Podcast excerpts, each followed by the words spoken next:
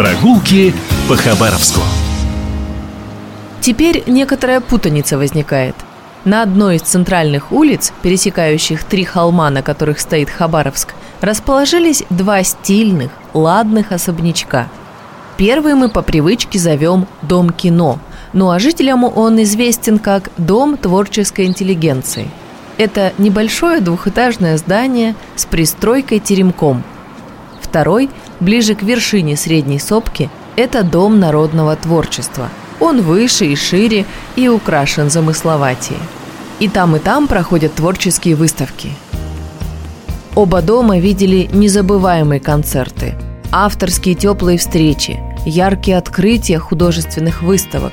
И все же нередко молодые авторы даже не знают, что там, внизу, ближе к Амурскому бульвару, расположен тот самый первый дом творческой интеллигенции.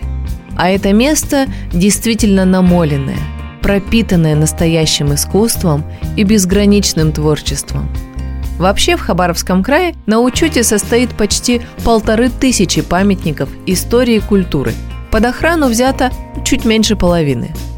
Но наш старинный двухэтажный герой в это число не попал.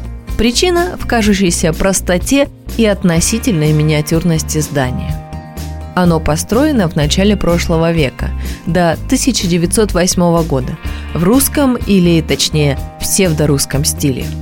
Его появление в середине 19 века совпало с аналогичными явлениями за границей. Множество европейских государств, да даже целые империи, занялись поисками своей идентичности – в Российской империи сперва искали мотивы, связанные, если по-простому, с византийской культурой, а после черпали вдохновение в Петровской эпохе.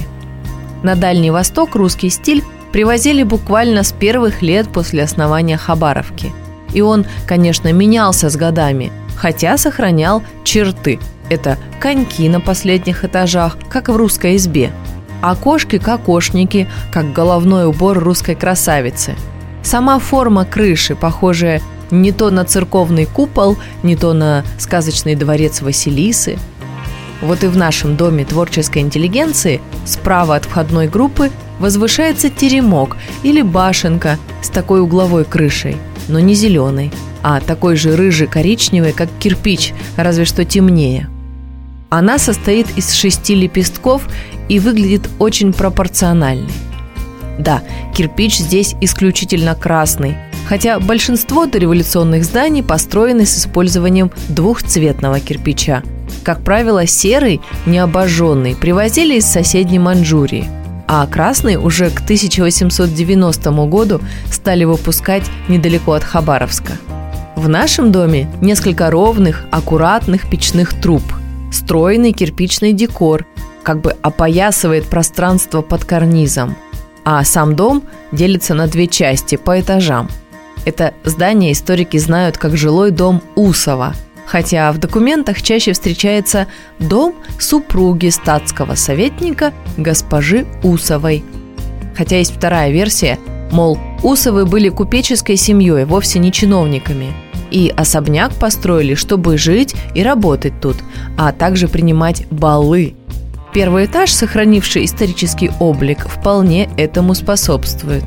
И в наше время там нередко проходят выставки, можно почувствовать себя как на балу в XIX веке.